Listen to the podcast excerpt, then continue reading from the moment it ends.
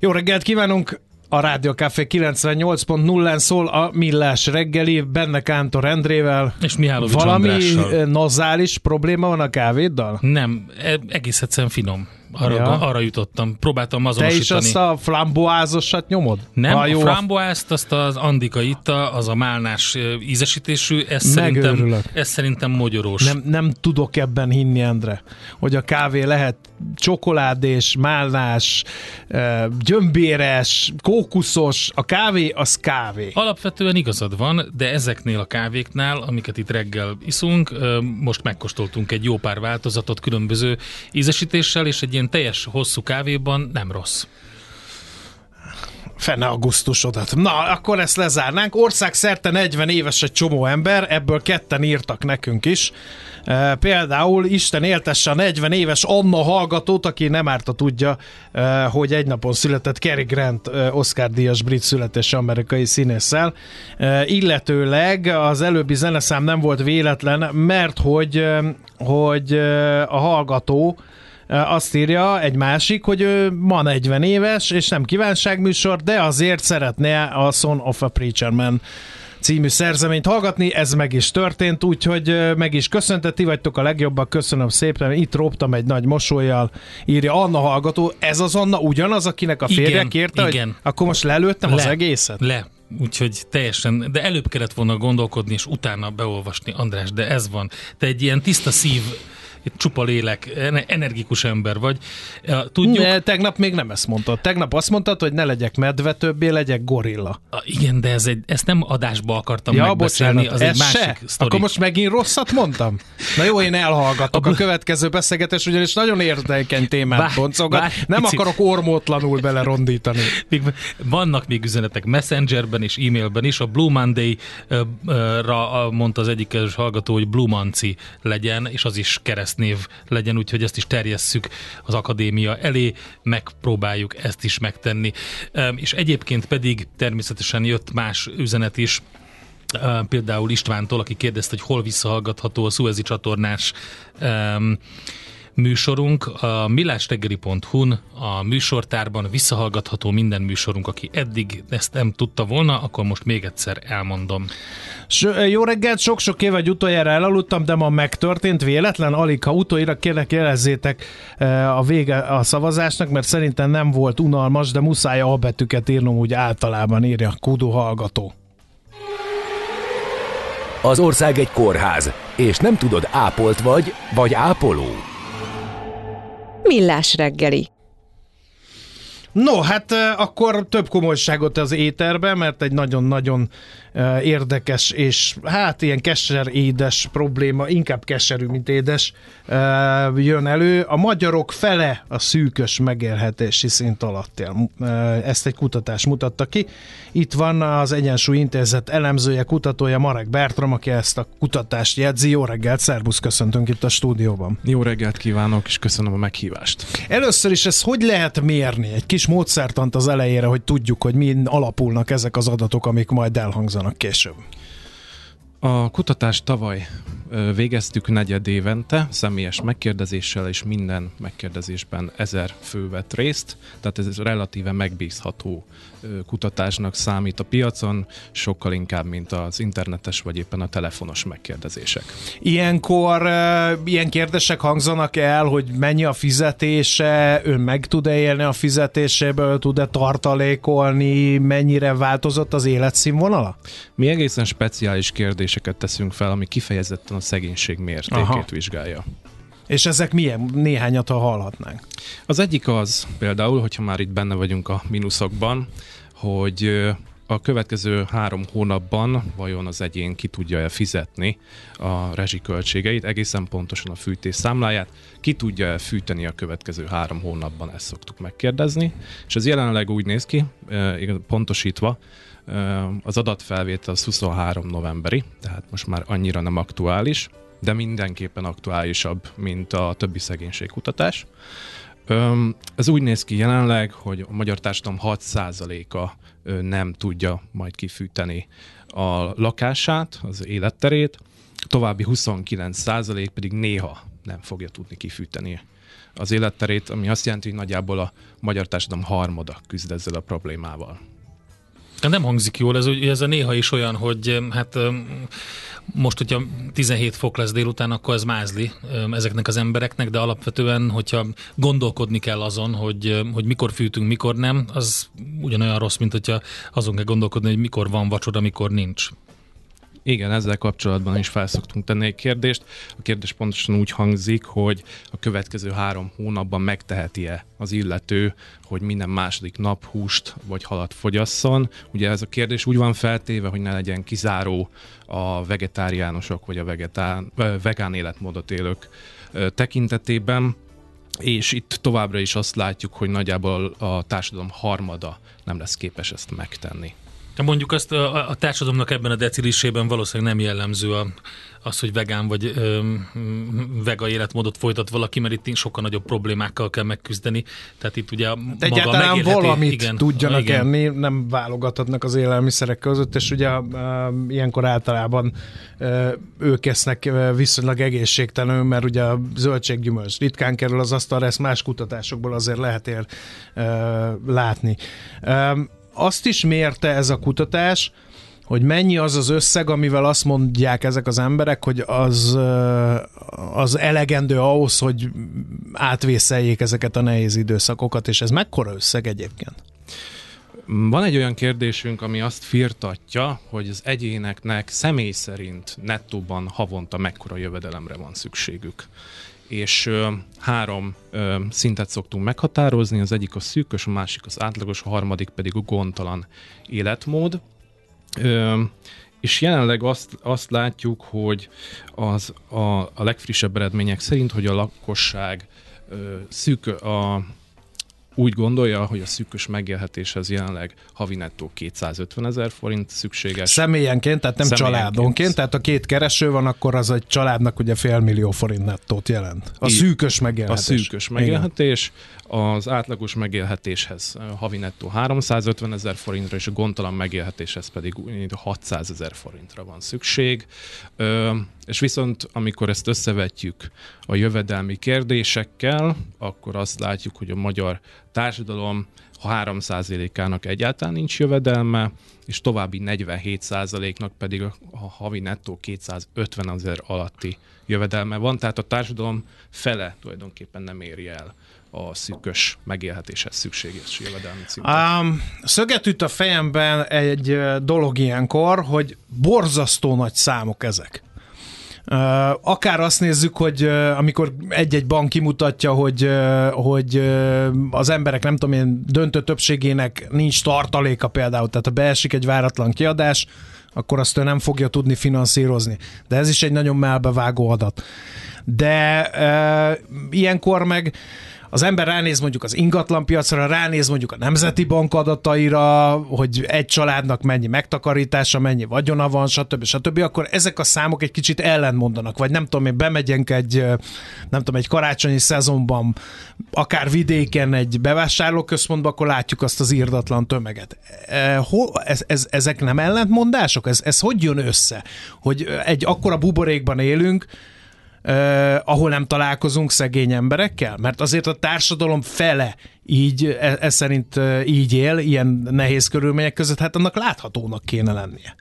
Um, szerintem ez egy reális szenárió, hogy egy buborékban élünk, tehát uh-huh. a, a abszolút a társadalomban a vagyon és a jövedelem nagyon drasztikus különbségeket mutat, de amit mi ezek alapján, tehát a mi kutatásunk alapján tudunk mondani, az az, hogy hogy jelenleg a társadalom negyede nem tudna megbírkózni egy hirtelen keletkező 100 ezer forintos kiadással. 100 ezer forint. 100 ezer forintos kiadással. Mondjuk az egy év alatt, ugye minden negyed évben vizsgáltuk, egy év alatt azért jóval kedvezőbbek a számok, de azért hozzá kell tenni, hogy az infláció miatt ennek a vásárlóértéke ennek a 100 ezer forintnak jelentősen csökkent. Ugyanakkor, hogyha életszagúvá akarjuk tenni a történetet, akkor hogyha mondjuk egy előtöltős mosógépet kell azonnal venni, akkor a társadalom negyede ezt nem fogja tudni gond nélkül menedzselni. Azt hogy értetted, hogy egy év alatt jelentősen javult a helyzet? Tehát a jövedelmi viszonyok javultak, vagy, vagy mi történt?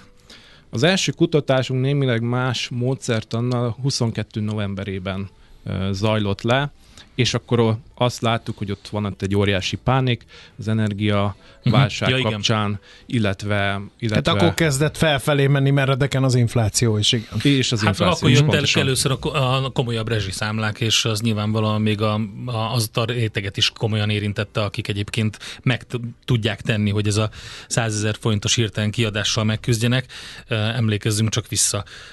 Úgyhogy gondolom akkor, a, igen, értem most már, tehát ezt az összefüggést láttátok, hogy ez, ez el, elolvadt egy picit, de közben ugye a másik oldalon, hogy említetted, az inflációs hatás az pedig megmaradt. Tehát ugye csökken az infláció, de ez nem azt jelenti, hogy az árak csökkennek, csak az árnövekedés üteme csökken vissza, ami, ami azt jelenti, hogy magas maradt, magasak maradnak az árak.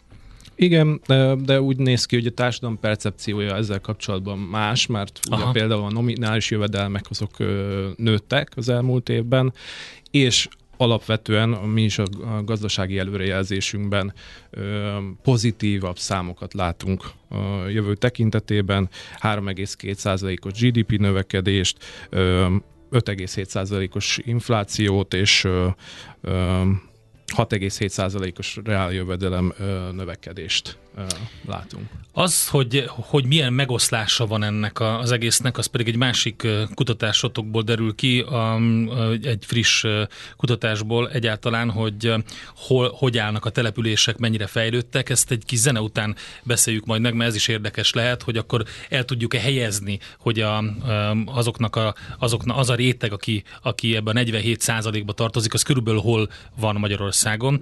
Marek Bertram, az Egyensúly Intézet elemzője, kutatója van itt velünk a stúdióban. Ha van kérdés 0636 98 0 98 0 vagy infokukacmillásreggeli.hu az egészségügy olyan hatalmas fejlődésen ment keresztül, hogy ma már jószerével egyetlen egészséges ember sem él a Földön. Millás reggeli No, hát izzik a, az üzenőfalunk, és örülünk, hogy ez így van. 0636-os 98 98 0. Itt van egy észrevétel Gábor hallgatótól. Erős szerint a statisztika.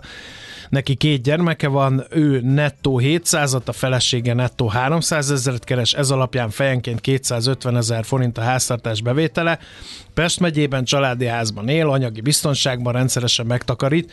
Ő szerinte pénzügyi kultúra oktatásra szorul, mert hozzáállás kérdése az, hogy valaki milyen anyagi helyzetben van. Ez egy kicsit szerintem árnyaltabb ennél ez a felvetés. Nem tudom, majd megbeszéljük ezt is. Marek Bertram van itt a, a stúdióban, az Egyensúly Intézet elemzője, a szegénységkutatásról van szó.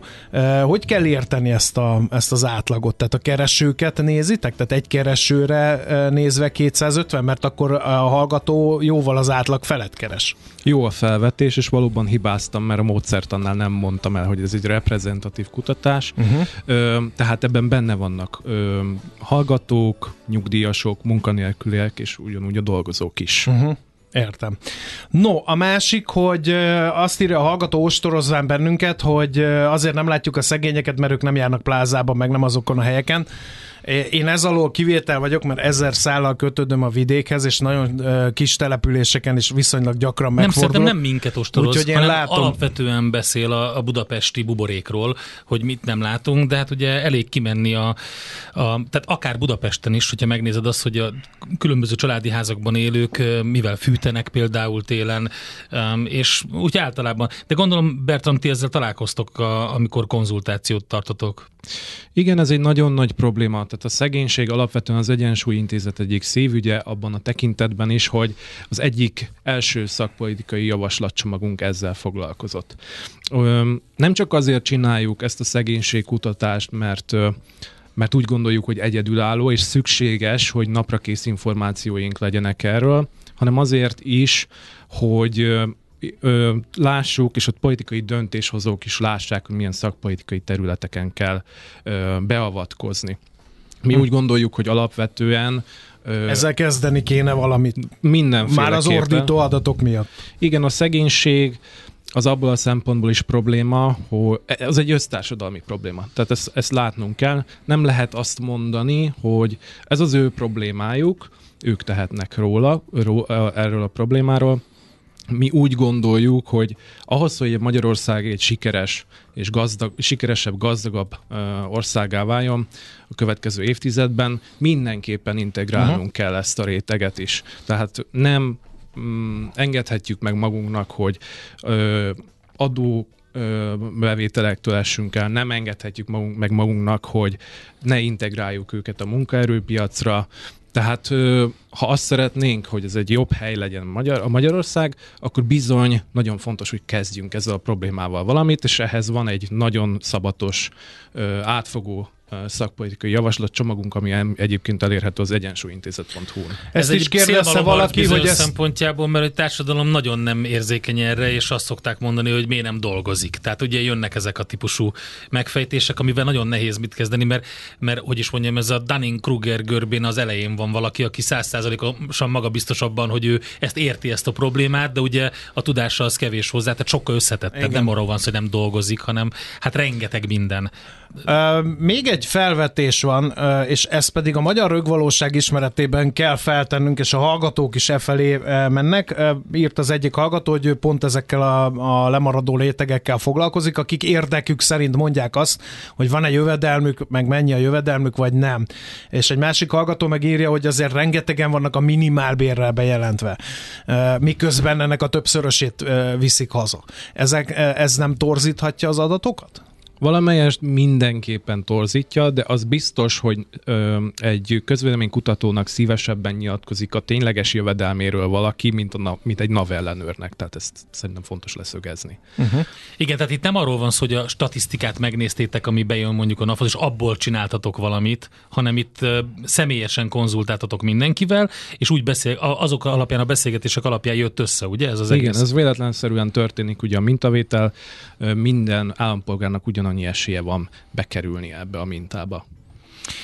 Ugye a másik az, amit kérdeznek többen, és szerintem itt van még egy érdekes pont, hogy hogy, hogy lett meghatározva az a határ, az összekhatár, hogy, hogy mi kell a jó élethez Magyarországon, mi, mi, mi van a szegénységi küszöb alatt, és többen mondják, hogy ők hova tartoznak ebben a tekintetben, hogy ez ez egyáltalán hogy jött ki? Ők mondták azt, hogy szerintük ennyi pénz kell ahhoz, hogy biztonságos életet tudjanak élni? Igen, ezt pontosan így kérdezzük meg, hogy ön szerint ö, egyéni szinten havi nettó mekkora jövedelemre van szüksége. Aha. És, és ö, ugye ilyenkor ez egy nyitott kérdés, beérkeznek. Tehát nincs ABC válasz, nincs, hogy 300 nincs. és 350, 200 és 250, tehát hogy mondjon egy számot. Igen, mondjon uh-huh. egy számot, és mi ennek a medián értékét szoktuk venni. Hogyan területi eloszlásban, hogy lehet ö, ö, meghatározni, melyik a leg elhagyatott, vagy elszegényedettebb része az országnak. Kijött most ugye egy település indexetek is, amin azt néztétek, hogy mi volt a leggyorsabban fejlődő része az országnak. Itt a sajtóban, hogy kiemelték azokat a területeket, de nézzük a másik oldalt. Azt szerintem ezzel nem fogok újat mondani, hogy Észak-Magyarország van a legrosszabb helyzetben. Vannak bizonyos régiói az Alföldnek is, ahol, ahol problémát tapasztalunk, de egyébként a déli területeken is vannak szegényebb, elmaradottabb területek. Ez predestinál, ez egyébként ezt a két kutatást össze lehet kötni ebből a szempontból? Tehát determinál, ha én valahol a déli területeken születek, akkor nagy eséllyel megélhetési problémáim lesznek? Ezt az összefüggést nem néztük meg, de uh-huh. jó eséllyel van korreláció, már csak ha azt nézzük is az OECD legfrissebb adatai alapján, ugye Magyarországon kifejezetten ragadós a padló. Ez azt jelenti, hogy ha valaki szegény családba születik, akkor jó eséllyel szegény is marad, egészen pontosan hét generáció szükséges ahhoz, hogy valaki kitörjön a szegénységből Magyarországon. Ez az egyik legrosszabb uh-huh. eredmény az Unióban. Hét generáció? Igen. Hát ez beláthatatlan. Tehát ugye nem, nem is lehet igazán... Akkor hát az, az alatt a világ alapvetően, ha most visszaszámoljuk akár a mi generációinkat, tehát alapvetően változik meg a világ, ami megnehezíti ezt a felzárkózást. Mm, érdekes. Említetted azt, hogy vannak szakpolitikai javaslataitok is az, azzal kapcsolatban, hogy ezt az áldatlan állapotot hogyan lehetne megszüntetni. Mondj néhányat kérlek, hogy mi az, amit üdvözítőnek tartotok. Mielőtt elmondom ezeket, látni kell a problémákat. Az egyik az, hogy ma a szociális rendszer túl bürokratizált, tehát elképesztő erőforrásokat emészt fel, az, hogy a bizonyítási jóváhagyási folyamat Másrészt a szociális támogatások alapvetően szétaprózottak. Egyszerűen lehetetlen eligazodni a, a, a, ez a néhány ezer forintos támogatásoknak a dzsungelében, és ö, harmadrészt az, hogy nem hatékony. Egyáltalán nem hatékony a mai napig, sajnos a támogatásokat készpénz formájában a postás szokta kivinni, és ugye tudjuk, hogy a készpénz úgynevezett könnyű felhasználhatósága miatt több problémát is okoz. Nem mindegy, hogy kiveszi át például azt a, házta, a, a, azt a pénzt a háztartásban. Úgyhogy mi azt mondjuk, hogy 2030, tehát hogyha ma dönthetünk arról, hogy mi legyen gyorsan, a le, ö, hogyan olcsuk a tüzet, akkor azt mondanánk, hogy aki a létminimum alatt él, az automatikusan kapjon egy 50 ezer forintos alapjuttatást. Tehát ne aprózzuk szét ezeket a támogatásokat, és ezt minden, ö, 2030-ig növeljük 100 ezer forintra, de fontos az, hogy mi nem azt akarjuk facilitálni, hogy kevesebben vegyenek részt a munkaerőpiacon, az, ö, mi mindenképp ö, azt javasoljuk, hogy ez az alapjutatás se érje el a, a, a mm, A minimálbér? mi, minimálbért, igen, bocsánat, mm. korán van. Igen. Így van. És fontos az, hogy, ú, ö, hogy a Tehát akkor ezt, ezt sávosan képzeljétek el? Mert ugye Igen. a minimálbér és az infláció az változik folyamatosan, az egyik a másik tekintetében e, alapvetően, e, tehát akkor nyilván a juttatásnak is valahogy korrelálnia kell ehhez. Igen, igen, és fontosnak tartjuk azt is, nagyon-nagyon fontosnak, hogy ezt a NAV végezze el. Uh-huh. Tehát, hogyha valaki látja, hogy nem, tehát hogyha látják, hogy az adott illető nem jut jövedelemhez, az, az kapja meg automatikusan a támogatást, és ez személyre szóló legyen. Tehát, Az a baj ezzel az egészen, hogy megint beleütközünk ez a zsebbe fizetünk dolgo.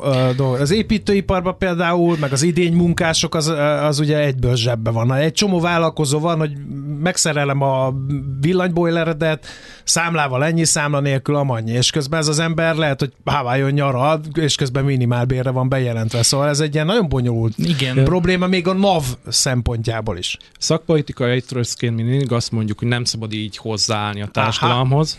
Ö, Hogyha, hogyha ezen a szemüvegen keresztül nézzük, akkor például mondhatjuk azt is, hogy jelenleg a mostani szociális támogatásokat pontosan azok kapják meg, akik ismerik ezt a rendszert, és jól ki tudják használni. Ez annyira átláthatatlan azok számára, akik tényleg rászorulnak, hogy, e- hogy ők nem tudnak eljutni a megfelelő forrásokhoz. Aki viszont fel van vértezve a, jogi dolgokkal, az ki tudja használni. Én ezt a egykori pénzügyminisztertől hallottam, hogy a NAV azzal nem tud kezdeni semmit, ami eleve úgy áll a dologhoz, hogy ő adócsaló lesz. Ezt Így nem van. tudja kiszűrni, azt tudja, aki szerencsétlenkedik az adózással, azt viszonylag hamar megtalálják, meg kiugranak a, az adatok.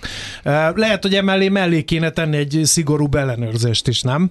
Hogy, hogy tényleg ne legyenek ügyeskedők. Hát, vagy, vagy- ez, ez megint De bürokratikussá szerintem a az hozzáállás az, hogy ne, a, ne azt a százalékot nézzük benne, akik a rendszert ele- eleve be akarják csapni, hanem próbáljuk a rendszert megoldani e, nagy vonalakban, és akkor az pedig majd azzal lehet valamit mást kezdeni. Tehát az nem a, nem, valószínűleg nem az egyensúlyintézetnek a feladata.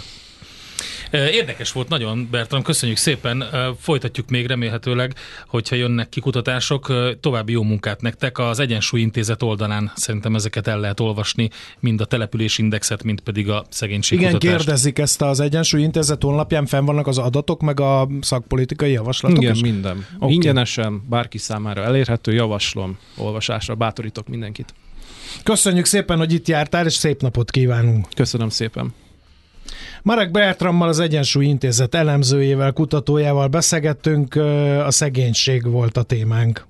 A műszer neked egy fal, a garázs egy szentély. A sebről a váltó jut az eszedbe. Zavar, ha valaki ellel mondja a rükvercet? Akkor neked való a futómű, a millás reggeli autóipari rovata. Hírek, eladások, új modellek, autós élet. Kressz. No, Tudod, ki van a vonalban? Nem. Hogy az hogy ács? nem? Nem. Tudod, ki van a vonalban? Figyelj, a hangját A vonalban Jó tudod, ki van. reggelt. Jó reggelt, Ne. sziasztok! Kicsit ráhagyott. Nagy Ráhagyott, showman igen. ez a csávó. Showman, igen. Várkonyi Vártam. Gábor autós szakértő van a vonal túlsó Imádja végén. a kamera, én azt hallottam róla. is. Meg a hallgatók is állandóan prezidentnek akarják megválasztani, mi fúrjuk a projektet ezerrel. Na, uh, árharc van apa a használt és új autópiacon. Igaz, hogy ezt mink nem látjuk, mert megfizethetetlen az összes, a használt is, meg az új is, de ettől még árharc lehet a gazdagok között. Fizessenek ők. Vicceltem. Elég kemény árharc van, elég kemény árharc van egyébként, elég, eléggé, eh, hogy mondjam, ütemet váltott a kiszorítósdi a, a, a világpiacon, pláne a villanyautók tekintetében. Ugye a világ legtöbbet eladott autója jelenleg az Y, a Model Y, a Tesla-tól, és hát eh, mindig felforgatja, felbolygatja az autós sajtót, meg hát egyébként valamennyire piacot is akkor, amikor egy újabb árvágást jelent be, első Szent Elon, és hát most már egészen kézzelfogható közelségbe került, azért ezt is hozzá kell tenni, mert hogy ugye a magyar támogatásokat nézzük, ugye ez a nagyjából 4 millió forint, amit egy nagyobb akkumulátoros autóval meg lehet eh, pályázni, az 13, kicsit több mint 13 milliós szintre hozza le a, az Y-nak az árát. Ami De ez bizony, jó, nem? Meg fogja. Hát meg fogja izzasztani, hát jó annak, aki autót akar venni, annak nem annyira jó, aki mondjuk egy évvel ezelőtt vette az autóját sokkal több pénzért, és most kénytelen iszonyatos mennyiségű lóvét leírni, amennyiben el akarja adni az autóját. Ha nem akarja adni az autóját, akkor tulajdonképpen tényleg teljesen mindegy, ha ebből az aspektusból nézzük. És az az izgalmas, hogy ennek az egésznek tovább gyűrűző hatása van mindenre nézve. A, használt piaci árakra is természetesen, hiszen amíg ezek a feltételek vannak, tehát ilyen jellegű kedvezmények vannak a villanyautózásra, mint amit most láthatunk, és amíg ennyire szélsőségesen, vagy nem szélsőségesen ki hogyan nézi, de ugye durván vannak adóztatva a magas teljesítményű belső égési motoros autók egész Európában, Magyarországon nem annyira, de egész Európában igen, akkor a akkor a különbség alakul ki három-négy év táblatában üzemeltetés szintjén, hogy az bizony hát kísértésbe ejt sok mindenkit, ezt, ezt láthatjuk. Miközben egyébként, és ezt is még tegnap este Endrének megírtam a, a mai témák kapcsán, nagyon érdekes folyamat, hogy a világ legnagyobb autópiacán pedig Hát úgy tűnik, mintha is stagnálnak a, stagnálnának a német prémium gyártók, ami, hogyha európai autógyártóként nézzük a helyzetet, akkor, akkor bizony eléggé aggasztó hír. Ugye kettőt együtt akartam mindenféleképpen vizsgálni itt egy pár percen keresztül veletek. A kínai autópiacról annyit, hogy Ugye az elmúlt mondjuk 20 évben, hogyha Volkswagen nézzük, akkor az elmúlt 40 évben egyetlen egy irányt ismertünk, minden mindegy, úgyis növekedni fogunk jövőre, úgyis még több pénzt fogunk keresni, úgyis egy, egy, egy kiaknázatlan piacon kell gyakorlatilag egyedüli szereplőként operálnunk, hát ugye ezek már mind nem igazak mára, tehát a kínai gyártók felnőttek a feladathoz, a villany kategóriában masszívan szorítják ki a, a korábbi piacvezető gyártókat, és már az sem teljesen igaz, még a Porsche-ra sem, hogy a gazdag kínai úgyis az európai autóra vágyik. Ez, egy, ez egy nagyon komoly... Döntögeti a rekordokat a kínai autóipar, gyakorlatilag a világvezető autóexportőre Kína lett, és a belföldi piacon is azt lehet látni, hogy nem akkora nagy az ázsiója a nyugati márkáknak. Fogalmazzunk úgy, hogy az eddigi pluszt, amit el lehetett érni azáltal, hogy egy importmárkát választ valaki, vagy ott áraz be, vagy akar eladni, tehát ezt az eddigi pluszt, ezt, ezt gyakorlatilag így anulálták, tehát ugyanott, ugyanott tartunk, ami különösen izgalmas tényleg a Porsche tükrében. A Porsche az, az tényleg az a márka gyakorlatilag bárhol nézzük a világon a szereplését, aminek a vágytárgy pozíciója az, az, az nincs megkérdőjelezve sehol sem, aki elért valamit, az, az vásárol magának egy 911-est. Ezt most értem, hogy egy nagyon leegyszerűsítő képlete annak, hogy hogyan nézünk erre a dologra, de azért mégiscsak egy, egy ahhoz hasonlatos státusz szimbólum, mint amikor mondjuk órában nem tudod, hogy mit vegyél, de szeretnéd, hogy mindenki De, de nem a G-merci a státusz szimbólum, Gabikám. Engem félreinformáltak. Én eddig arra gyűjtöttem veszel egy Rolexet, hogyha órában ezt szeretnéd. Hát a GMRC az meg egy, az meg egy teljesen más kategória, de igen, az is egy ilyen... Nem a G, uh, hát lehagytál a... két betűt, az AMG, az más. Ja.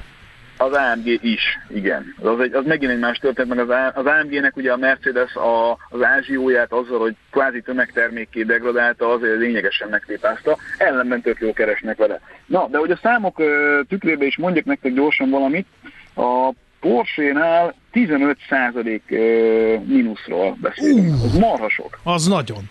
Az nagyon. Az nagyon-nagyon sok. Uh, jó, hozzá kell tenni, hogy uh, nagyon fontos modellek most állnak megújulás előtt, tehát a, a Panamera például az egy, az egy viszonylag régóta, vagy a Cayenne inkább uh, szintén ezek, ezek nem annyira friss modellek már, hogyha a kínai piac terminológiájában gondolkodunk, ezek leváltás előtt állnak, úgyhogy Úgyhogy az a helyzet, hogy... Leváltás vagy megszüntetés? Ez a kérdés. Mert nem, hogy... nem, nem, megszüntetésről szó nincsen. Nincsen? Maradnak a azért... sportszuvok? Persze. Teljes diszonancia, teljes diszonancia. Na mindegy. Ezt imádják a vásárlók, ellenben például a Macan, ugye, ami a, a egy ilyen kultos Audi méretű kis uh, súvja a, a Porsche-nak, vagy relatíve kicsi, ez ugye egy villanyverziót fog uh, uh-huh. kapni, egy villanyverziót fogja helyettesíteni az eddigit. Viszont évek óta először történt, nagyon hosszú évek óta először történt meg az, hogy Észak-Amerikában több porsche értékesítettek, mint Kínában. Számszerűen 86 ezeret nagyjából Észak-Amerikában, és mintegy 80 ezeret Kínában. Ez, ez jelentős volt. Különbség, jelentős különbség. Bizony. A Porsche, bocsánat, a német Premium Triumviratus pedig, ugye Audi, BMW, Mercedes szintjén a Mercedes is egy, egy enyhe csökkenést, vagy egy ilyen nagyjából stagnálást mutatott be, Leginkább egyébként azért, mert a, a villanyos autóik, ugye az EQ modellek, azok a kínai vásárlóknál nem annyira találnak nagy rezonanciára. Nagyjából ilyen 737 ezer autót adtak el, és érdekes módon a, a zászlós hajó a a, hogy mondjam, a senki által meg nem kérdőjelezett első, elsődleges prémium szedán, az S-osztály egy picit gyengelkedett, ami engem is meglep. Az EQ modellekről tudtuk, hogy nem annyira jól mennek.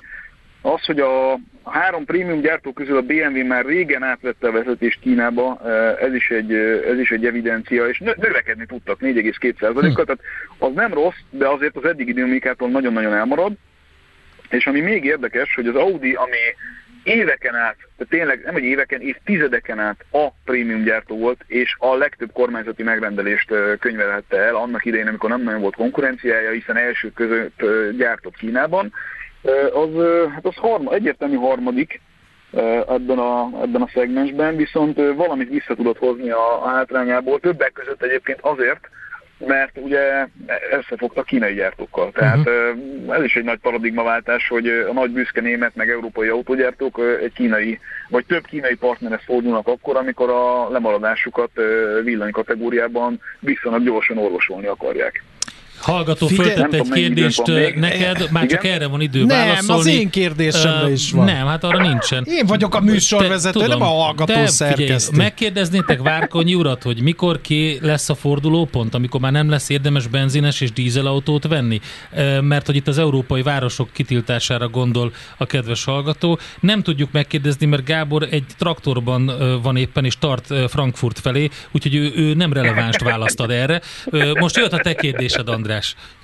Az én kérdésem a következő. Ha ekkora, hogy jön ki a matek közgazdasági szempontból Szent Ilonnál, eh, hogy ennyire tud árat csökkenteni? Eh, bevezetésként szemérmetlenül nagy haszonkulcsal kezdte árulni a Tesláit, és ez, e, ezt a haszonkulcsot faragcsája lefelé, vagy tud valamit, amit mi nem közgazdaságtamból? Hát leginkább történetet mesélni, azt úgy tud, mint senki más. Ez szerintem de ezt már hallottuk, remélem, hogy mert én azt remélem, hallottam, hogy... Nem sértünk meg senkit. De, sértsünk de meg, ez egy is, olyan műsor. Várjatok, azt is, azt is, azt is tegyük. Hihetetlen nagy troll vagytam a reggel. Bocsánat. Szóval, azt akartam, ne, hát az így izgalmas, azt akartam elmesélni nektek, hogy azért abba gondoljatok bele, hogy azt a darabszámot, amit ők ugye ilyen másfél 1,6-1,8 millió autónál elértek, ugye, hogyha az elmúlt éveknek a növekedését nézzük, azt azért lényegében egy darab modellel, és, és annak kvázi két ágával vagy két változatával értékeltet.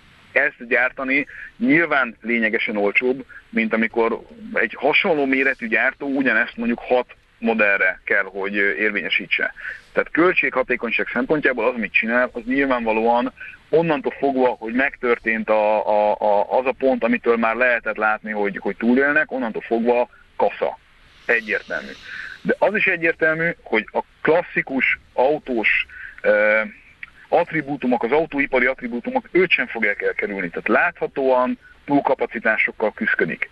Ez azért méreg alapvetően hosszú távon a profitabilitásra, ez, ez egy fontos kérdés, tehát ezzel valamit kezdeni kell, ezzel nem azt akarom mondani, hogy ők gondba vannak, vagy ilyesmi, mielőtt itt eh, a, a, a Tesla egyház elkezd keresztre feszíteni, nincsenek gondban, jelenleg ez nem egy rossz felállás, de például az már okot adhat némi aggodalomra, hogy mondjuk egy olyan fejlett piacon, mint a német piac, bizony kevesebb autót adtak el 2023-ban, mint 2022-ben. Hm. Mert fáradnak a modellek. Tehát a tömegmodell kategóriában valamit virítaniuk kell, és ez nem a Cybertruck lesz, pláne nem egyébként Európában, mert ugye ide nem is nagyon fog tudni Igen, jönni ez az autó. azt majd meglátjuk. Hát akkor folyt köv. Kitettük a három pontot. Így lesz. Köszi Gábor. Köszi, köszi. Szevasz. Hello. Várkonyi Gábor autós szakértővel, vagy hát ő dobott be egy pár érdekes témát átgondolásra. Most leparkolunk, de jövő héten megint indexelünk és kanyarodunk, előzünk és tolatunk a Millás reggeli autós rovatában. Futómű. Élet négy keréken.